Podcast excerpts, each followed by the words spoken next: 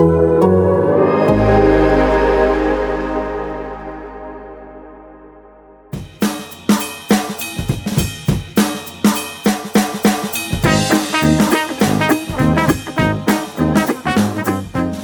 what's up, y'all? Uh, it is Tuesday, September 8th or 9th. That doesn't matter. I'm your host, T Bob Hebert. This is the Hold That Podcast podcast brought to you by The Athletic. I'm joined, as I am every week, by my co host, Brody Miller, who writes for The Athletic. And before I welcome in Brody, how about this? You've been maybe thinking about joining up with The Athletic. I tell you every week, I love it. Here we got a new deal for you, okay? Athletic.com slash hold that podcast. $1 a month. That's right. Is going up on a Tuesday. A few hours later, this kick deal will kick in. So look for a Tuesday night, Wednesday morning. $1 a month. And you get access to the best sports site on the internet. There is literally no excuse now. I would pay $1 a month just to take ads off of my internet feed, right? And, and that's essentially what you would be doing. So athletic.com slash hold that podcast. Brody Miller, what's up, dude? Well, first off, I love that ad. That was fantastic. I'm hyped now.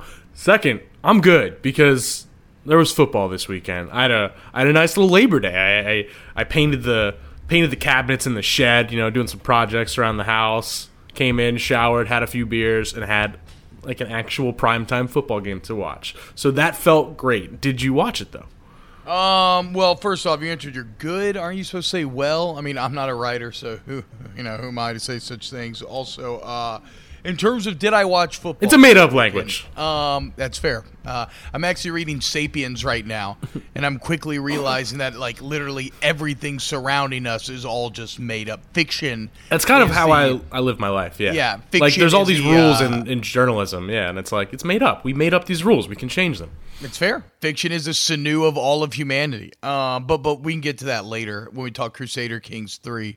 Uh, no, uh, look with the games this weekend. Um, I, I I dropped into a couple, few minutes here or there, watched a few live football plays. Uh, but I find myself with playoff basketball on the television and. Uh, given the fact that like in a vacuum, I really wouldn't have watched any of these games either more than I did this year. Um, no, the the the the matchups were not big enough to drag me back to the screen for like, a, oh, the football game's on, I have to watch it. Uh, they have not gotten me like that yet.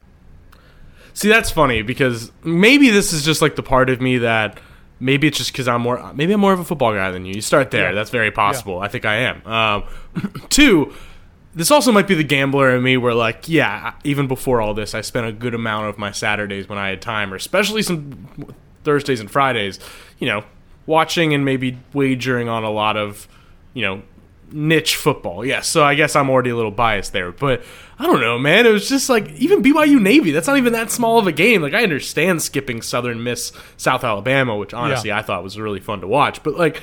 That's it's primetime football. It's football on my TV. Like I don't need it to be Clemson versus Georgia or something for it to be worth watching. Like I want to watch a guard pull right now. I want to watch like a, a quarterback make a terrible decision. I that's what I'm here for, and it felt very very good. So I I, I can't disagree with you more. And and I know we want to like I was really worried about how football would look without fans, and obviously it's different. Like obviously, better with fans. I'm not that guy who's like, should we keep it this way? But I'm just saying, I was really scared it was going to be really bad, and I actually don't feel like it has been that bad. Because one, it's like soccer with the camera angle, the way it's just done. Like you're just not inherently going to notice there aren't fans there. And yes, the sound's different, but like that's how it is for everything, and I'm just gonna have to get used to it. But I actually feel like it's still a pretty watchable and not too frustrating product. So, I mean, granted, I'm, I'm excited for bigger games this weekend, but overall, a win for me.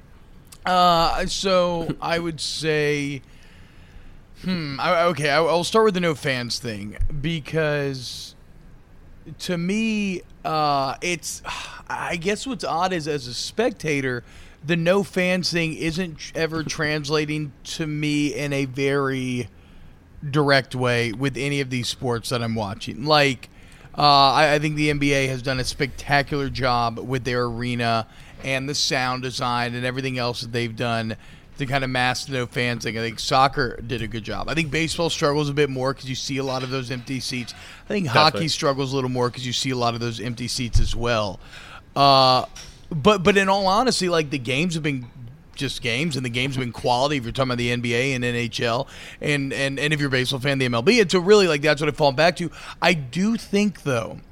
I still think that there is like okay, so interestingly, the impact of no fans as we just are working through this, in my opinion, is less about stuff that we as the viewer notice or care about, and I do think though that it is testing these teams in ways that they haven't been tested before, and that some teams are better suited to handling it than others, or at least they're proving they Ooh. are to. Right? I mean, I think that energy and the ability to feed off of that energy. I, I I think those are very real things, and and I think that a a leader or a coach is ability to get his group to create that false energy and hype them up without a hundred thousand people.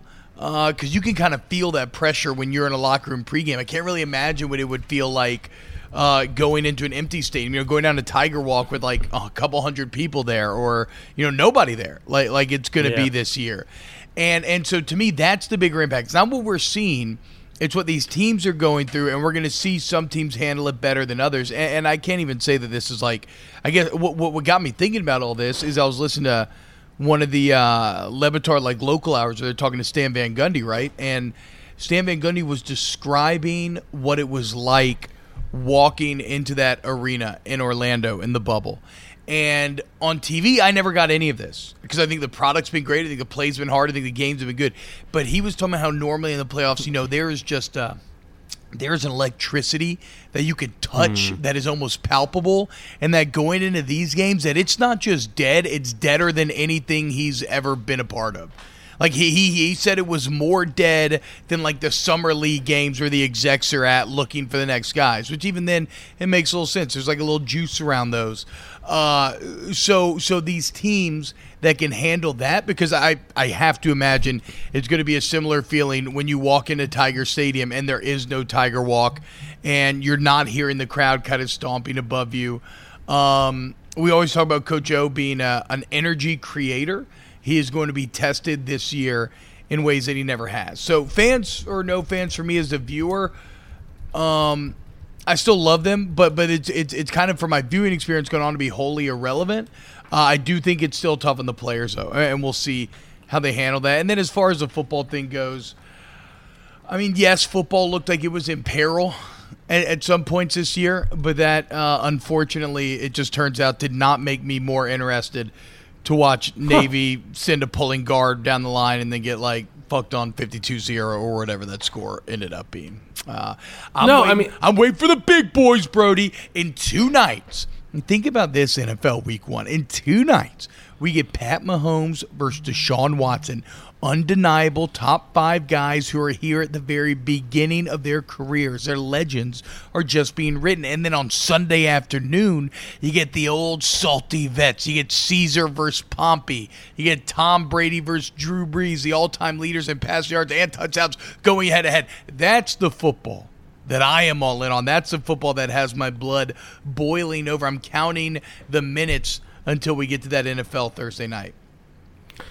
Yeah, well, wow, went a lot of places there. I mean, yeah, I, I I get what you're saying. That is really really interesting, the Stan Van Gundy thing, because I I completely buy that, but I've like kind of tried to like, you know, just you know say no to that and be like that no and just like push that away as far as I could, so I didn't have to like think about that because I just wanted to enjoy it and I I just wanted this all to feel like the real playoffs, and I didn't want to look back on this in ten years and feel like you know I don't know, dep- let's say LeBron wins it to like look like this was LeBron's fake title. You know, I just really I never don't wanted that it- to be well, possible. And I want to talk about that because And I know it's not what you're saying. I know no, no, I know, I know, but I don't even. But but but that is a que- discussion I've seen a lot. Right? Is there an asterisk, this or that? Uh, absolutely, it's different. Just acknowledge that truth, but then also acknowledge the truth that it's not necessarily easier to win. Right? Like just because No. you win this championship, I mean easier. It in a lot of ways is harder. You just made it out of uh, a. It's just an unprecedented situation, like we always talk about. So yeah, I, I No, no, still absolutely. still be a big win. No, absolutely, yeah, and I know that's not what you meant, but yeah, it's just like all I'm saying is I've tried to push that away as hard as I can and not really faced that part of it, and I think there is a lot of truth to that, and I 100%.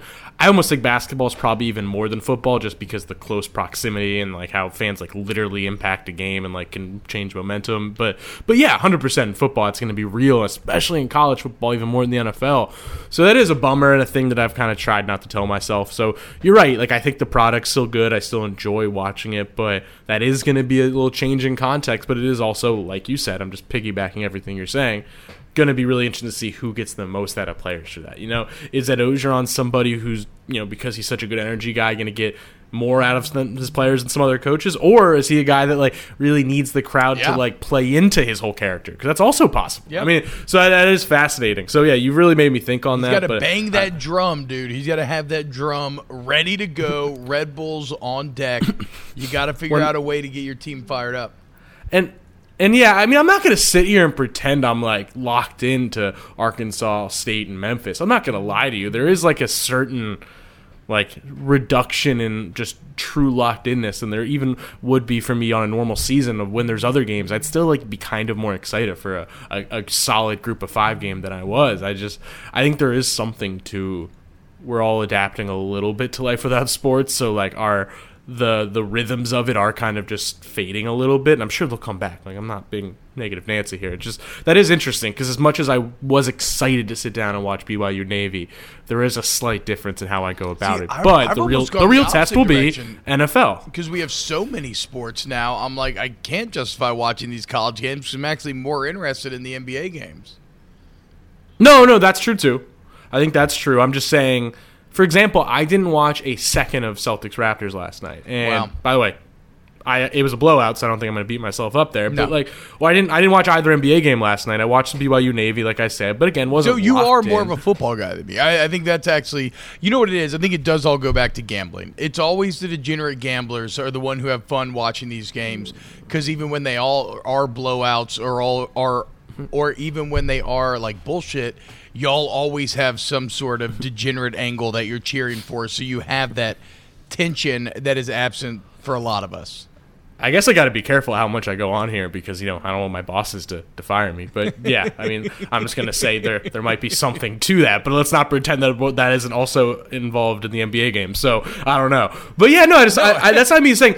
I'm not even saying that to say I'm more of a football guy. I'm saying it to say like I'm actually I wasn't crazy into the BYU game, and I wasn't crazy, and I didn't really watch the NBA last night, even though I'm you know NBA is actually like probably one of my favorite things. So I I wonder if I'm getting more this is a terrible thing to say on a show where I hope people care deeply about sports, but like I wonder if I'm actually just getting like five to ten percent more apathetic about about sports. But again, I really think I'll have a better answer for that September 26th when the SEC's back, or this Sunday when there's a full NFL slate. I think that's where I'll really get an answer. Yeah, I mean you're going to be locked in this Sunday. Yeah, uh, and then obviously, um, why would you care about the NBA anymore? Uh, the Sixers have completely all right. Moving on, moving blown on, blown up and disintegrated, and people will look back and look at this as one of the most disastrous, uh, you know, front office arcs that we've ever seen. We're moving on. History. We're moving on.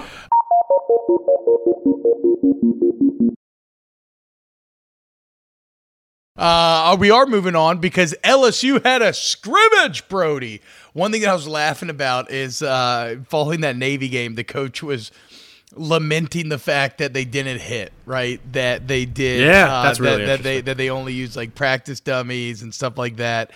Um i am still someone who like okay i i think the importance of that is going to be overplayed a bit. I think navy's probably just bad. Uh, but maybe I'm wrong because that said, I asked Coach O about it this morning, and he was very clear that no, they're hitting. You have to get hit uh, in order to get ready to play football. And it looks like LSU was hitting. Was it Friday or Saturday when they scrimmaged? Friday, Friday. So they were hitting. Yeah, no. Yes, they were hitting, and they've been hitting most of camp. Really, I mean, obviously, well, the week they didn't have an O line, maybe a little less, but they are absolutely hitting. And that is, I, I mean, I'm with you. I don't think like we should pretend that that's why Navy lost, but I think that's why they lost by 50. You know, I I, I do think that's like a real thing. Played a We role. They were really getting their ass blown up physically too. Oh, and Navy's a really physical football team, so I think it definitely has to factor in. And I want to give credit to BYU. I mean, BYU is a program that's been looking really good. Jeff Grimes, the former LSU line coach, is a really like rising OC right now. So anyway, BYU looks pretty good, but that was a real thing that just like you saw that BYU was so much more physical, and I really do think that made a difference in how big of a difference this game was.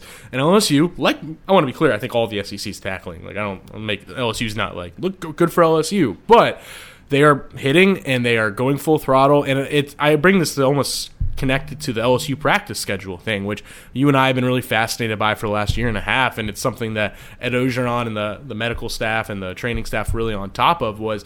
They're big believers in shorter practice, higher tempo. They, they they actually attribute that to why they won the national Yeah. title to some small extent. Like they their whole thing is your body adapts to the stimuli you train it for. That's a real thing Jack Marucci preaches and Tommy Moffitt preaches that if you train the body for a three and a half hour, you know, long, grueling practice where you're kind of going slow and you're tack, you know, you're doing a lot of different stuff, but you're not really going like high intensity. Your body gets trained for that. That's the stimuli it responds to. And LSU, about when Orgeron took over in 2017, changed the way of practice, and now they do much, much shorter practice. Some days less practices overall, and let guys out earlier, but they go full speed at practice. They hit hard. They go a lot of best on best. I think more than a lot of Power Five teams, and they really believe in that, and they believe that stimuli leads to them being stronger in a football game, being fresher too. It's a mix, it goes both ways. So I think that's really interesting that now you're seeing that almost like times two with what's going on. And I wonder, and this is me just talking my ass as a fake doctor, you know, Dr. Brody, but I wonder if them not practicing tackling, you know, your body responds to the stimuli, you know, you give to it. And maybe they just weren't used to tackling, and that's like pretty real. Yeah, yeah. I, I mean, it's definitely an element, and it's. Uh, I guess what's also funny to me is it's just a it's just an interesting kind of case study in leadership in this coach. You know, trying to be very forward thinking, and then maybe learning that he was being a little too forward thinking. Uh, but then again, you know, Princeton does this, and I want to say that they've done a good job in football. But whatever, we're getting distracted. What were your big takeaways? From uh, the LSU scrimmage, like what what did we learn on the other side? I saw some sexy pictures of Arik Gilbert catching touchdowns. By the way, man, I, we really got to we really got to nail down the first name thing because you told me it was a Reek after talking to some people, and then and then like in the last few weeks, I've talked to some people who said like it is Eric, and then the Advocate even had a feature like a little story on on Gilbert last week about how they're going to use him, and they even put in parentheses pronounced Eric. So like Shit. we really got to nail this Has down. he because, said anything yet? Well, no, we can't talk to freshmen. Well, I didn't know if like on the recruiting trail, uh, he had ever said anything somewhere along the line. No, wait, wait, wait. Well, real quick, I am pulling up the LSU thing where they give pronunciations. I don't know if you could hear that, but it is okay. Wow. Well, I just you know on the LSU page, there's the thing where you click and Chris Blair tells you how it's pronounced. It's Eric. Ah. Big news.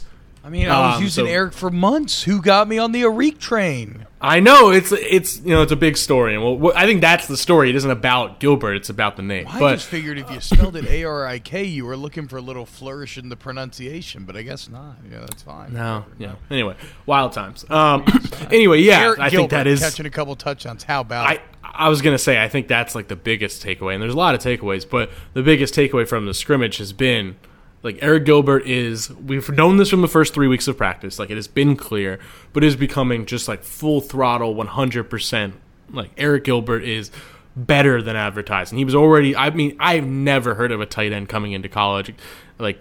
I really can't think of any where like they can maybe OJ Howard comes to mind where it's like this guy's supposed to be like day one a star and I, I really think I've never really heard of anyone talk about Arik Gilbert like they have and then in practice, you know, it's like he hasn't dropped the ball practice. He's destroying the linebackers and safeties. He's doing all these things. He's already like he's a freak. And now to see him, in, he caught two touchdowns in the scrimmage. One of them looked like a pretty long one where he broke some tackles. I mean, it really seems like I'm like ready to say I actually think Arik Gilbert's going to be LSU's like number two receiver in terms of overall production this year. I actually, from what I've heard, like that's a big part of the Scott Linehan's role this year is as an NFL guy who's worked with a lot of really good tight ends in his career he really has a lot of experience of he did it with Calvin Johnson of moving guys around to get them the mismatches to take away the double teams to really you know get the most out of a guy who can be a mismatch item like Gilbert so I think that's like a huge part of their offense this year is putting him in good situations and Now with Chase gone, I think like Terrace Marshall will be the number one. I believe that, but I think Gilbert is going to be the number two, and I think he's going to be like all SEC good. Yeah, I, I, I have nothing to add. Um, except that it's crazy that I'm kind of at the same spot with you, where the hype was already so high, like expectations were, and then all this camp has done is heighten expectations even further. So continue to be hyped on Arik Gilbert. Uh, one of my other big takeaways, Brody, maybe if something that would be maybe a bit more negative. Uh, Ooh, would it. be that Joseph Evans switched back to the defensive Yeah. side of the ball, and then we talked Poor to O guy. today, and um, they said that Joseph Evans is basically like he basically went into like three starters for those interior two positions, right, and put Joseph Evans uh, in that list. Which means that if not a starter, he's going to be a heavy rotational player, right? And first off, Yeah. congrats to Joseph Evans because it's incredibly frustrating as a player to bounce around like that. You know, you desperately want playing time. You're willing to do whatever the team needs you to, but it's hard to develop at a position when you're kind of jumping back and forth. Now, it's not all negative. Like you can learn, like he learned Yeah. things while playing O line that he can definitely carry forward, and vice versa. Uh, so, so there are positives to it, but it also does kind of set back your development. So, I guess why I think it's maybe more negative. Are you at all worried about the fact that he switches back over to D line and then is immediately in line to play? It shows me kind of how light they've gotten at that interior position group. I see what you're saying. I don't think I'm taking it that way because I mean we already knew once Shelvin and Farrell were out, D line depth was going to be tricky. Like we Yeah, knew that. true. But Evans is a guy who, for whatever reason, and we've literally never seen him play. Really, if we're being honest, I mean they have been really, really high on for about nine months now. But the funny thing is, they just know they like him, but they can't figure out where to use him. And, and just for context for our listeners who haven't followed the training camp minutia, I mean, Joseph Evans came in as a three-star defensive lineman, not even a big deal, but they liked him. then, basically, before spring even started, they moved him to, to center this this offseason because they had no center depth, and he was going to kind of compete to maybe even be one of the centers. Then they bring in Shanahan, the plan is for him now to like truly be the backup center, or at least learn to be the center of next year. Then they have just tons of depth issues on the offensive line. So then they, I mean, not long term, but then they moved him to offensive guard a few weeks ago. And now, while pretty much cross training center and guard, he's getting moved back to defensive line. This is all in the span of about seven months. So Yeah. that is a lot to ask. So, but but I say all this to say. They've also been talking about it so much and moving him so much because he's a guy they just really like. Smart kid, first off, start there really good athlete. Like we liked him as a center because he kind of reminds me of Lloyd Cushenberry, just in terms of like build. He's got that like tall and long, but slim, but kind of tight, you know, body build. If it makes any sense. Mm, so I, they just yeah, but they like him. So I think them moving him is like, hey, we like him and we need depth. We're putting him there. So I don't think like him being high up is the red flag. Okay. But yes, it is a red flag. I think if anything, you could spin it as a good in the sense that now you have a third guy you're kind of okay with. So yeah, hi- him, him really- being there isn't a red flag. It was just always a red flag situation to begin with after the departure. Yes, I think yeah, that's a better way to put it because they love Jaquelin Roy and Jacobian Guillory. They love those guys, but you really, I mean, I don't care how good anyone is, you do not want to have to truly depend on true freshmen on the D line year one to be like key rotation co-starter type player. So when you look at it from that perspective, I think it's almost like a, a semi-win, but also a big loss for the O-line. And then we can parlay that into our next thing, which is another takeaway from the scrimmage for me was the defensive line clearly won the battle. They had a lot of sacks, a lot of pressure. They really won that. Now it's a scrimmage, and you never want to make too much of any of that because it's fake sacks and all these things. But we always knew the offensive line was going to be in a tricky spot. It doesn't have much depth. There's no no continuity. We like all five starters, but still, it's just a weird spot. We're going to have to really get game reps to really learn about and to see that the you know like we like understandably so the D line really dominated, got a lot of pressure. You can look at that as a positive for this new four three in the pass rush, which really has been underwhelming for about two years now.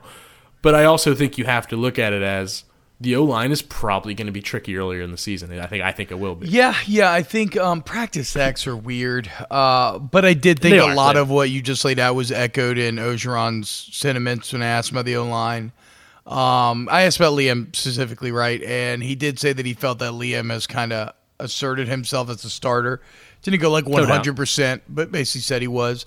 Uh, but then he did. You know, there was just that little bit of hesitance in his voice where he was like, uh, "But you know, we gave up too many sacks." Uh, some of the calls or misidentifying the blitz. So like there is work to do. But but but uh, on the flip side, it's the old Phil mantra. You know, it's never as bad as you think it is, never as good as you think it is. I do not know why, but in practice, more sacks just happen than in a game. I don't know if it's quarterbacks just trying out new things, players not being Yeah. as locked in. Like I cannot explain it for the life of me.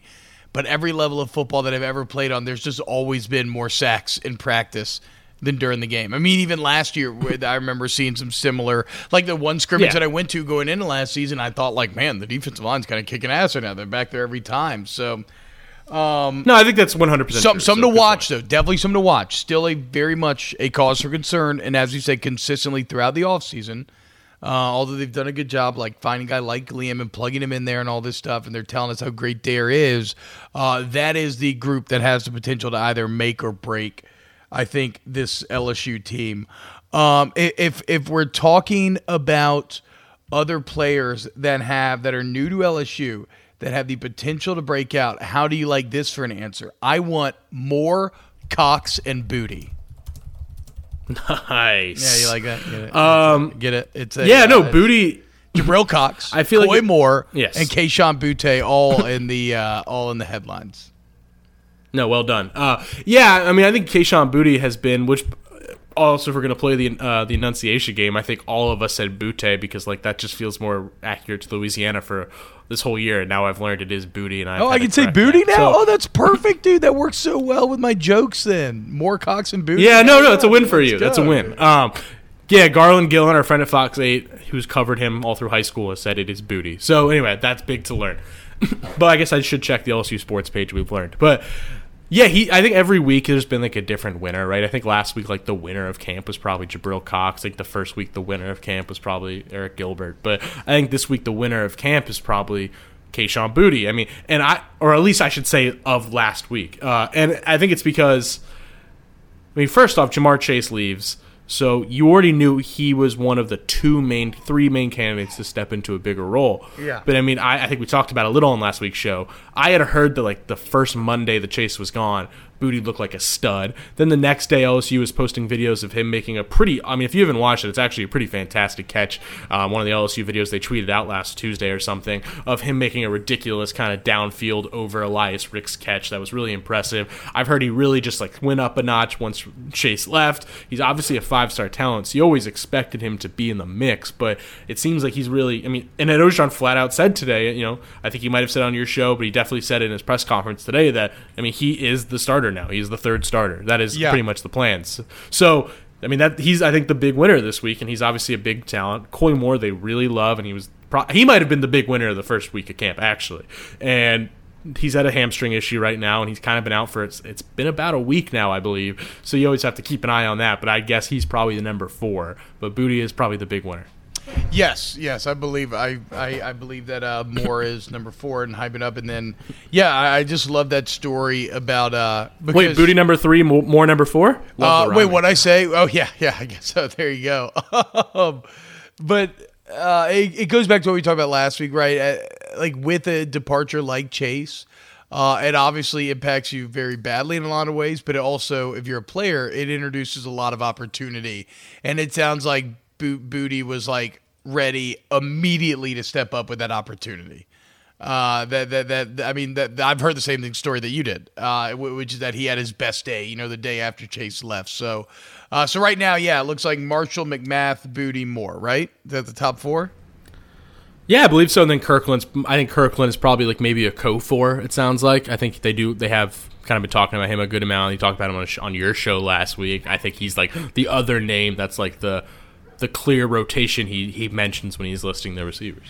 And then uh, the other thing, Jabril Cox, man, um, just continues to uh, the, the the the Cox hype train probably has more steam than I don't know even this latest uh, Odell Beckham story. It's it's crazy. He just continues uh, to have people talk super positive about him. Today it was Derek Stingley Senior, Derek Stingley Jr.'s father. He gets to go to practice and he's a football coach himself, and he just kind of sounded almost like not in awe. Um, but but this is someone who who this is someone who if you ask Derek Stingley Senior about Derek Stingley Jr., he'll immediately tell you like what he could have done better last year, right? Like he he is a hard man to please, and he just sounds so impressed with Jabril Cox, talking about him dropping into coverage. Ooh, I just saw that catch you're talking about. It's awesome. Talking about him dropping into coverage, talking about him like uh, just the mismatch that he represents um, or, or, excuse me, just, just uh, like how much skill he brings to that position. So Jabril Cox, man, seems like he is going to be a home run, and what a great addition to an LSU defense that had a little bit of a leadership void there, and that needed a, I think, a, a it really helped out having a badass upperclassman linebacker step in.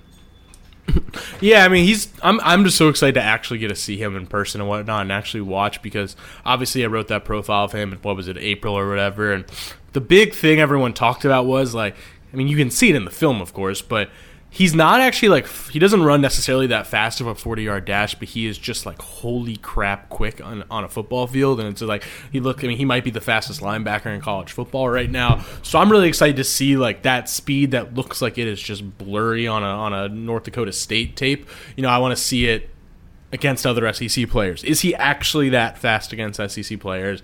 Is he? And, and, the other thing was he, you know, he's not a Mike, so he's not necessarily like the IQ guy, you know. But it is good to hear that that feedback from, you know, from from Big Derek Stingley Senior and, and other people that it does seem like he's like taking a a veteran leadership, you know, like X's and O's role because you know they don't have many of those guys, and Orgeron's talked about him staying after watching film and all those things. But those are just the things I'm interested to follow because there is a difference. It's like the Bo Pelini thing, where like, yeah, you know, as much as I think Bo Pelini is one of the best defensive minds the last two decades, I'm sorry when you haven't. It's been a decade since you've coached FBS football and you're used to a different talent level. There's probably going to be a little bit of an adjustment. The same thing goes for Cox. So anyway, that was a, a, a long, all over the place thing. But I, it is going to. I'm just fascinated to watch Jabril Cox. I can't wait. He's the high, like we said. That's all we. That's all we have at this point. It's just like a.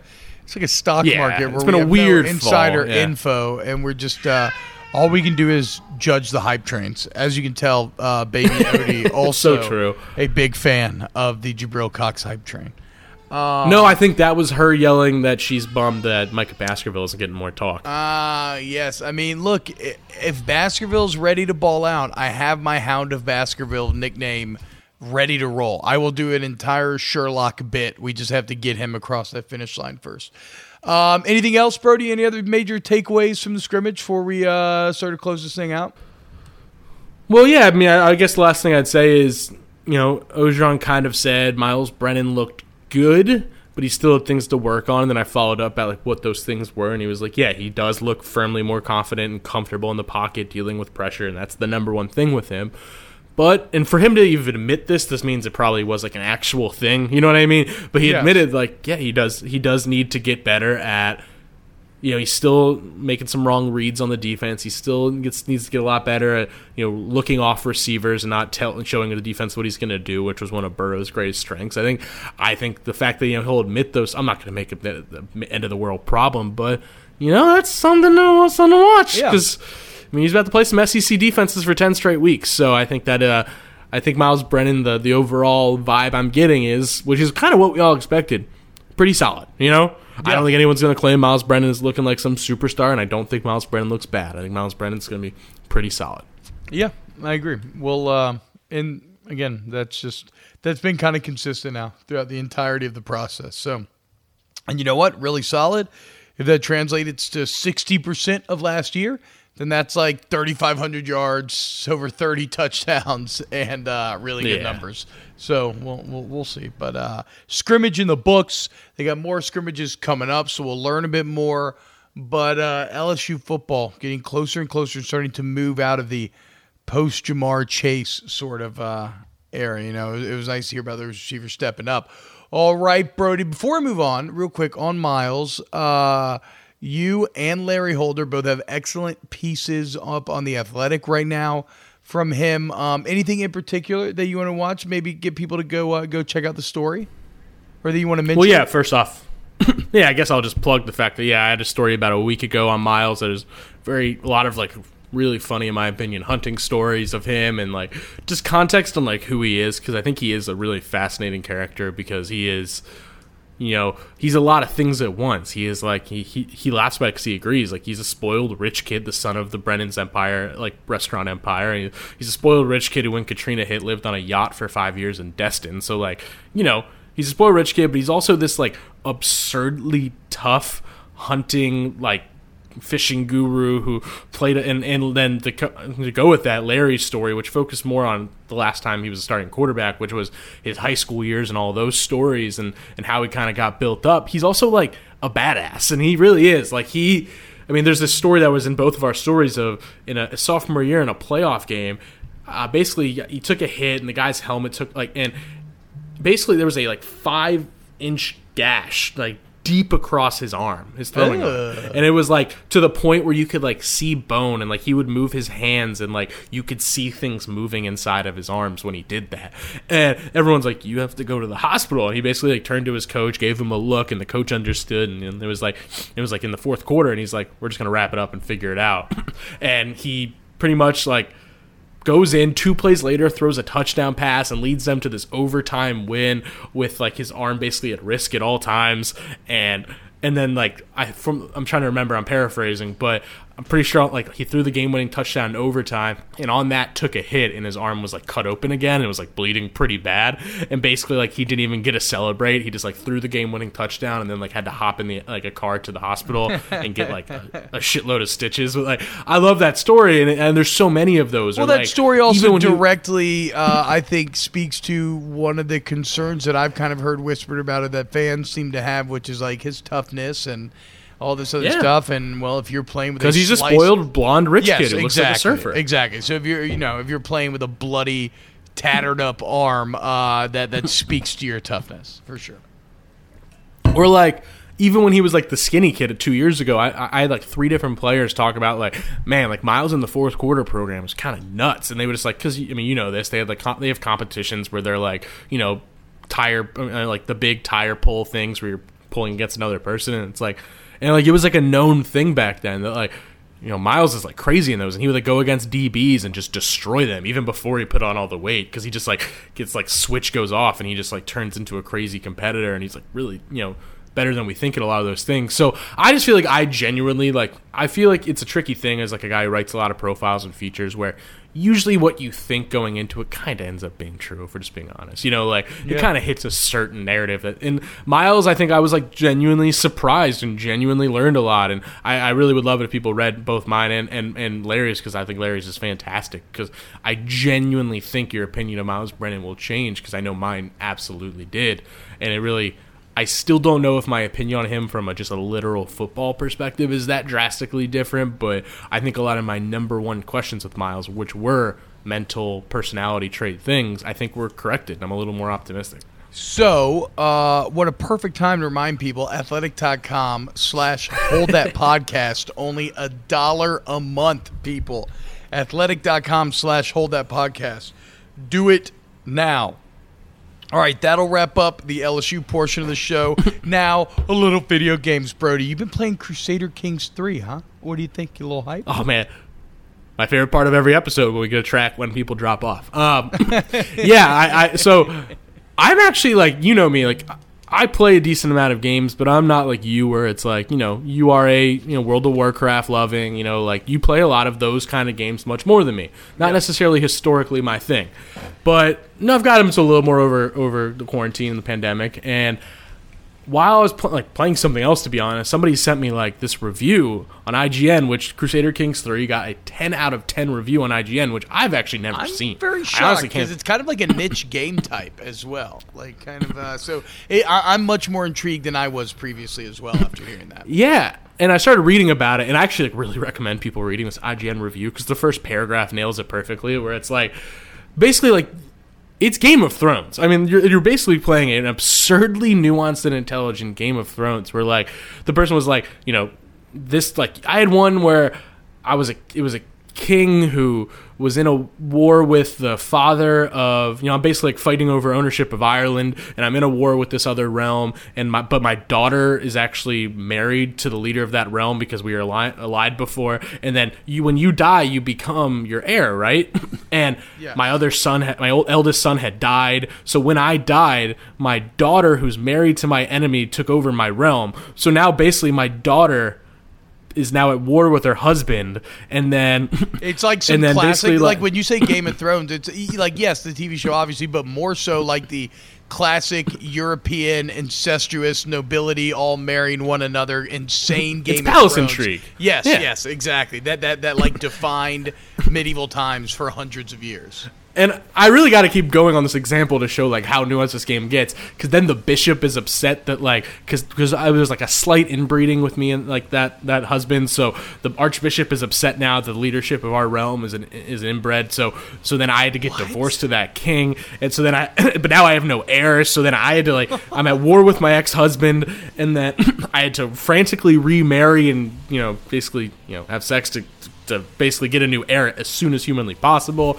And it's just like it's chaos and like you can like blackmail people and like try to find secrets on people. And like meanwhile you are also leading a realm and building buildings and like building up your levies and your army to try to like you know basically I started as like two counties in southern Ireland and and now control all of Ireland and like small parts of England and I'm like Okay, growing but then it's oh it's insane. And then for example like each time like a new ruler takes over like there's genuine like like it's not like oh well I'll just keep it going like you really don't want to die because I had built up this amazing queen who took over all of like half of Britain and then I die and my 14 year old son takes over who had like no skills everyone else in Britain basically sees an opportunity to take over a weak guy with no one following him so now I had like six people declare war on me and like a lot of my empire got chipped away and like I, it was so it's like there's just so much nuance in this game, and I cannot hype it up enough. Are there, it's taken over my uh, life. Are, are there fail states like? Like, like, can you just completely lose power, or, or do you always have some Oh, yeah. modicum, and then you kind of have to work your way back? no, yeah, no, you can like completely lose power and But like, like, okay, become so just like a vat. yeah, so if you completely lose power, do you continue down that storyline and rise back Yes. up, or does it start? Okay, okay, cool. The story basically ends when you don't have an heir. Any. If you die and you don't have an heir, then it ends. And I haven't had this happen, but everything I've read, if you die, like you can. I mean, or if you like lose power and just become like a leader of a county. You know, like that, like inside someone else's kingdom. Like some people argue, actually, in some of the reviews, that that's more fun because then you like really get do some like Littlefinger shit and like and just like actually try to maneuver things and pull off schemes and try to like control people and so it's almost like yeah, I think this game is like kind of never ending. Like losing is still just as fun as winning. And I, I really, I'm fascinated to see if people keep listening. But I can, I, Okay, I mean, Dad. I'm sorry if my writing goes down a notch because I gotta- I'm, I'm hooked. I, I gotta look at. Oh, that's such a good feeling when you love video games so much that you're stressed about all other facets of your life. That's how I was. And, like, the with of scale. Warcraft, but I think I'm out, unfortunately. So I am looking Oh, for man. something new to play. Um, so is this only on PC? Do you know? I, I genuinely don't know the answer to Kings that. I'm sorry. generally, I feel like Crusader Kings generally, I only remember being on Steam and stuff, but I'll look it up real quick. Uh-huh. Uh, anything else on Crusader Kings? Well, I, I just want to say my last thing is the scale. Because I literally, cause I think something that gets kind of tricky is like in other games, sometimes you're like, I just want to be like big old France or big old Britain and be in like big scale wars. And like the greatest thing I think I've learned about this is the scale where I have spent a week of my life obsessed with like these battles in just like a small part of Ireland in the small part of the world. And then you scroll out and like, so weird, I- dude. and it's like, oh my god, I am like this tiny speck, and I also have like alliances in like Norway and Eastern Germany, and like the scale of this game keeps going. It isn't just like what you're playing. So I, I think I could play this game for the rest of my life. Okay, that's all. Um, so a quick Google search, and I'll, I'll, I'll keep looking, but I'm I I think I'm seeing that it may be coming to Xbox. Um, unless What? this would be on Game pa- Pass or something. I mean, it's definitely on PC. I, I could be wrong because Xbox is blurring the lines between. Um, okay, no, I'm only seeing PC right now. Uh, but but but but I could be wrong because Xbox, like I, I saw Microsoft watermark, but Xbox is very much blurring the lines between console and PC. They just want to get you into their ecosystem, so you'll start paying them for Game Pass, uh, which is kind of the other video game thing I want to mention is we finally have prices on next gen games. Xbox, the cheaper version, the Xbox S, the not like top of the line everything, but still better than Xbox One's be 300, and then the Series X, which is the like you know the the, the strongest console in the market, however they want to say it, is going to be 500. So I'm intrigued. I, I think those are actually better price points, way better than than I was thinking, and I wonder what PS5 is going to do to respond. Are you gonna go Uh, Xbox or PS5? I don't know. I'll probably wait like a year. I don't think either have made a strong enough uh, case to get me this holiday season. If anything, uh, something like Fair. an Oculus Quest VR set is more tempting to me this holiday season. Uh, Birdie, you'll like this. I've been uh, getting a little bit of a Tarantino thing. I rewatched Django Unchained My for the man. first time since theaters. It's really good.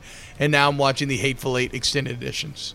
Uh, I love because I actually On Netflix. I think ten years later, ten years later, I feel like Django is actually one of his worst movies, and it's still like an obsessively rewatchable movie. So, it's like not the an thing insult. is, I thought it actually, I thought it in, in terms of how it deals with race and a lot of the tensions we're seeing going on nowadays, and kind of driving home how those seeds were planted and what we're still dealing with today. I actually think that it aged really nicely. Uh, surprisingly. Oh yeah, from a race point of view. But a lot, for what it's worth, just for context, uh, context guy, a lot of the criticism at the time was that it didn't actually look into anything going on with like real slavery or real racial. Like it was almost like a ridiculous, over the top, like this guy plays the hero and like doesn't actually dive into it that deeply movie. And then the funny thing was, Tarantino was then quoted saying, he's like, listen, like I don't, I just don't think people really want to watch like a just like grueling, awful look at slavery movie because people won't want to watch that. I want to do something like the people will be more more uplifted. And then the funny thing is, literally a year later, Twelve Years a Slave wins Best Picture. Ah, yeah, so fair. It also is. Anyway, I that's mean, not a- it is grueling in its own right. It is done with. Oh my God, yes. I'm not trying to criticize it. spaghetti western fun. Uh, I, I I would say like, I would say its commentary is more. Um, it's it's interesting to me because while everything is so kind of spaghetti western over the top, I, I, I guess I would say kind of ironically, some of the racial Oh, yeah, commentary is. is more subtle. Is is more like uh, kind of with within the story, right? Um, but whatever. We don't need to get into that. I just knew that you'd like to be here, and then I'm going back down to Tarantino hole. So I No, got I'm happy you're watching Hateful Eight. Episode two of the Hateful Eight extended edition tonight, and I like how Netflix did that. They, they got. I know. Let me know what you think up. of. Yeah, and he and you know he re-edited it, right? Like Yes. this was like his thing. Yeah, and I mean we'll probably talk about this off air, but I can't wait to hear what you think because I actually think Hateful Eight, even though it's like most people bottom of their list, I actually think that movie is like a. It's not a Tarantino. It's different from a Tarantino movie in so many ways, so it's not going to be as beloved. But that is a like perfect Hitchcockian like eight people in a room, constant tension western, and I love that movie so. I much. mean, dude, uh, Tarantino's dialogue is always the star, and in that movie especially, it is just like. yeah. Ooh, also another th- what I love about Tarantino movies is, especially here later in the game, they very much transport you to a time and place, right? And and so thinking about being alive in a post Civil War era, right, where you literally have half of a country that feels like a country that like lost a war, right? And and like and and you're dealing with people and some people like legends from the war and the tensions from being on different sides, like all of that kind of stuff is things that you read about, you know. Uh, but I've never really been a big Civil War guy myself, anyway. And, and then so just seeing, I don't know, I just I love it, I love it so much. Uh, but that's it. That's the hold that podcast. that's it. Podcast. That's it. We're gonna need it right there. Uh, to hold that podcast podcast. Thank you so much. If you enjoy it, like it, share it with your friends. Um, that helps out a ton. Buy your meats at Hebert Specialty Meats off of Bocage over here in Baton Rouge. And remember, athletic.com slash hold that podcast. Uh, one dollar a month, my friends. One dollar a month. So get on that deal. And uh, like I said, rate and review on the iTunes store if you like the podcast. It helps out a ton. Brody Miller, thank you so much. Anything to say on the way out? No, you nailed it. That's All it. right. We will see you next Tuesday for another Hold That Podcast podcast.